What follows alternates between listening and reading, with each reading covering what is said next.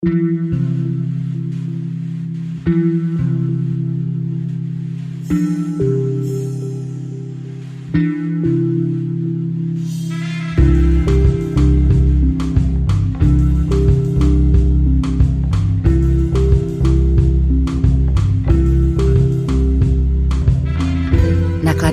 Tembr uvádí audioknihu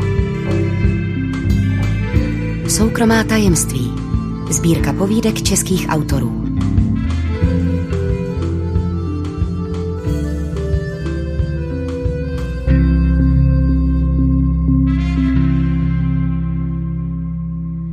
Alena Mornsteinová Pohádky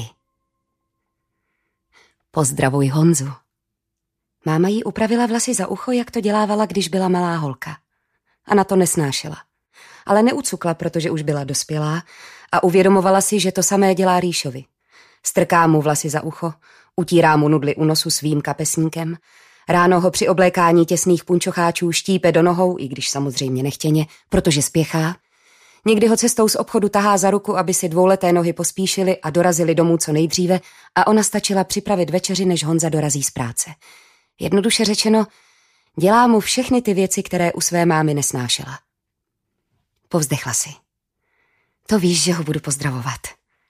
Škoda, že nemohl přijet s vámi. Ana si přehodila batoh na záda a obě objemné tašky popadla do jedné ruky. Byly těžké a ucha se jí zařezávala do dlaní. Je teď v práci od rána do večera. Příště určitě přijede. Doufám, že mu to nevyčítáš. Dělá to pro rodinu, tak si toho váš. Máš štěstí. Je jako tvůj táta, ten taky. Já vím.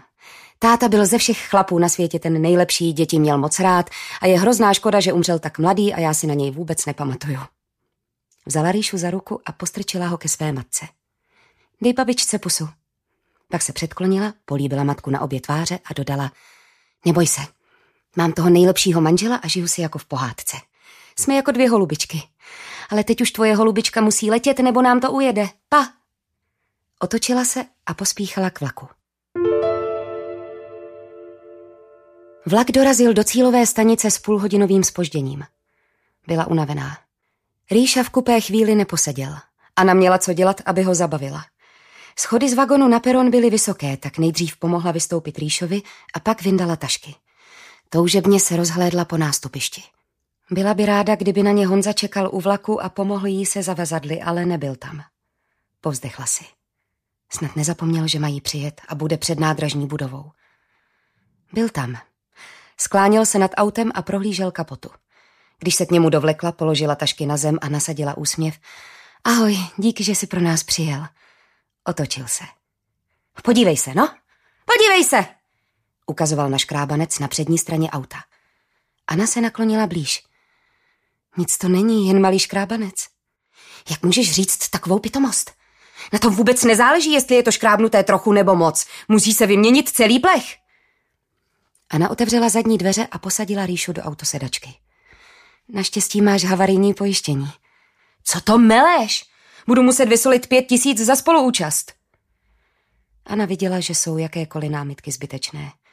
A netoužila po ničem jiném, než být konečně doma, uložit Ríšu do postele, uvařit si hrnek meduňkového čaje a jít si lehnout. Z těžkých tašek jí rozbolela ramena a cítila, jaký bolest stoupá podél páteře do hlavy. Hm, řekla jen. Hm, tak pro tebe je to jenom hm, protože ty nevyděláváš, válíš se doma, zatímco já musím každé ráno vstát a jít makat, abys měla na ten svůj pohodlný život. Ana se přesvědčila, že je Ríša v sedačce správně připoutaný, naložila tašky a batoh do kufru a posadila se na sedadlo spolujezdce. Honza se vsoukal za volant a vstekle zavřel dveře. Na Ríšu se za celou dobu ani nepodíval. Ana cítila, jak jí pálí v krku a do očí se jí tlačí slzy. Honza se na ní podíval. Proč zase řveš? Přestože byla Ana odhodlaná neodpovídat, odsekla. Děláš, jako kdybych za to škrábnutí mohla já. Jasně, že za to můžeš. Kdyby seděla doma na zadku a pořád někde necourala, tak by se to nestalo. Na tom zatraceném parkovišti před nádražím je vždycky tak málo místa. Příště si jdi domů hezky pěšky. S těmi taškami? S Ríšou? Tak se furt někde neflákej. Byla jsem u mámy. Máš být doma. Domácnost je tvoje jediná starost. Ale ty na svoje povinnosti kašleš. Raději si jezdíš za zábavou. Řekla jsem, že jsem byla u mámy.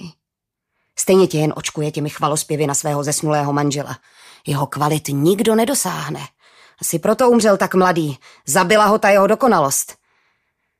Máma o tobě mluví hezky a říká, jaké mám štěstí. Jasně, že máš štěstí. Kdo by si vzal takovou cuktu, jako seš ty? To už přeháníš. Podívej se na sebe. Podívej se, jak vypadáš. Neupravená, rozcuchaná, ani ses nenamalovala. Jsem unavená. Prosím tě, z čeho? Vždyť nic neděláš. Zastavili před domem. Honza zůstal sedět za volantem a nasupeně zíral před sebe. Vystoupila a vyndala tašky a batoh. Ríša spal. Celou dvouhodinovou cestu vlakem nezabral a teď během pětiminutové jízdy usnul. Uvolnila bezpečnostní pás, opatrně Ríšu vyndala a přehodila si ho přes rameno. Poklesla v kolenou a poslepu nahmátla ucha tašek. Poponese je alespoň ke vchodu, tam je položí, vyjde s malým nahoru a pro tašky se vrátí. A příště si vezme taxi. I když to by zase poslouchala, že jen zbytečně utrácí peníze, které Honza tak těžce vydělal. Odstoupila od auta, Honza nastartoval a odjel a Anna vykročila k chodníku. Noha se jí zvrtla ve výmolu, taška jí podrazila kolena a Anna se převážela dopředu.